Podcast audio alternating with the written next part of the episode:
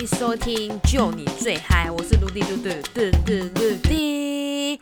你怎么清洁你的牙齿？你知道你这辈子最好最好的投资不是股票，就是你的牙齿。我是说认真的。等到你的牙齿呢，好到了四十岁或五十岁，它出现问题的时候，你知道用一颗牙齿没开挖这几宝，你想几嘞？我觉得从出生到现在，牙齿真的真的是一个很花钱的一个投资诶。比如说，你想想看哦，你从出生好长第一次的乳牙，长完之后，如果乳牙呢，它看起来它是不整齐的，都没有关系，因为还会接着功成身退，来到恒齿，对吧？好，来到恒齿，那这个恒齿呢，当然它就是你完完全全的永生的。牙齿的就不会接着有第二次、第三次。那这个恒齿你要怎么照顾呢？这个恒齿它就是很困扰。第一，如果它长得够整齐，那真的是恭喜你，你不用再花钱矫正。那如果说你的牙齿真的长得歪七扭八，怎么办？那你是不是就还要再花一笔钱，然后去把它做矫正？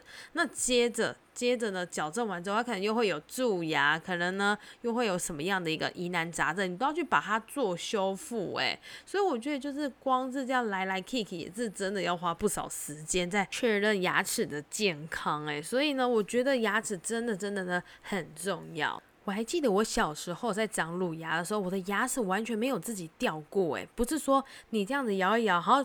咚，它就掉下来了。没有，我的牙齿完全是给医生看完整之后呢，就接着要请医生帮我拔牙。所以我那时候小时候超级害怕看牙医这件事情，而且我的那个医生他非常的狠，因为他想说是乳牙的关系，所以呢他就有可能有可能一次会给你拔两颗，真的真的很害怕。再来是小孩子乳牙的牙根比较短，所以他那时候不太会跟我。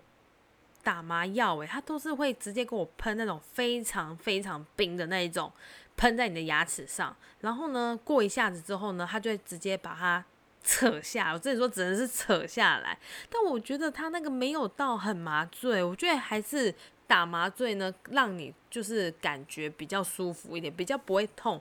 但是他喷那个冰的那个冷冻，真的就还好。有没有人喷过那种冰的那种冷冻？就喷，然后急速冷冻你的牙齿，但我觉得它只是冷冻你的牙齿的表面啊，并不是你的牙根的那个神经。OK，Anyway，反正呢，我的乳牙从小到大都是用拔的。那接下来呢，我的。到了恒齿之后呢，我觉得我的牙齿还算生长的还不错，就是说它的整体，但是呢，就是还是有一一两颗的蛀牙等等这样一个小情形。于是我呢就想着不行，我不可以再蛀牙下去了，我要振作。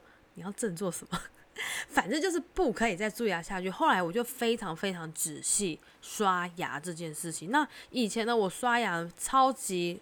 随便的，反正就是哎，有碰到牙膏，哦，刷刷刷，这样子就交差了事。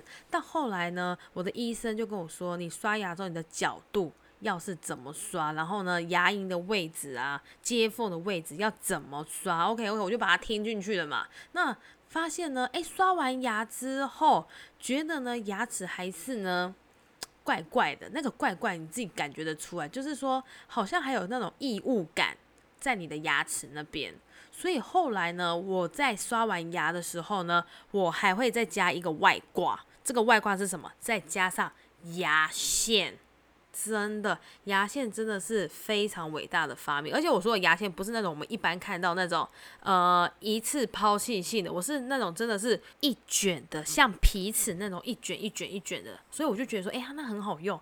但是那时候呢，我刷完牙之后，我就想说，好，那我再尝试用牙线看看。发现呢，一开始用的时候，嘴巴真的都是血。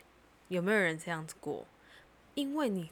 还不熟悉牙线到底要怎么用，那个角度你就是不太会抓，你顶多你就把你前面门牙的那四颗、那六颗固好，但是你的牙线要伸到最后面的时候呢，你就超级 K 的，你完全就是没办法把它整个很顺利的把东西给勾出来。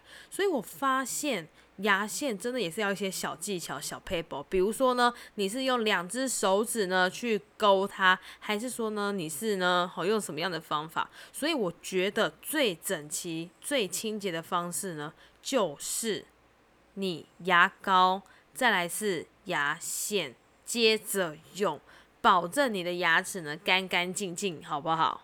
但有时候还是会稍微小懒惰，就可能诶，我牙刷刷好就好了，然后就会忽略牙线。但是呢，还有一个呢，魔王级开外挂，就是呢，牙膏、牙线，再来漱口水，有没有魔王？就是你这三种加下去，那有时候我会自己混搭，比如说我用 A 方案、B 方案、C 方案，比如说诶 A 牙膏配漱口水，或者是呢牙线配漱口水，就等等，我会这样做进行。但是我觉得真的大工程还是牙牙线，讲着讲着又开始短机呀，是牙线、牙线、牙线，OK，把你的牙齿整理干净，把它打理好。这样子呢，才不会让人家闻到你嘴巴不舒服的味道。不舒服还算是讲的客气哦，简单明了来说就是口臭。OK，祝大家口气清新。然后呢，今天的收听就到这里啦，我们下期见。拜拜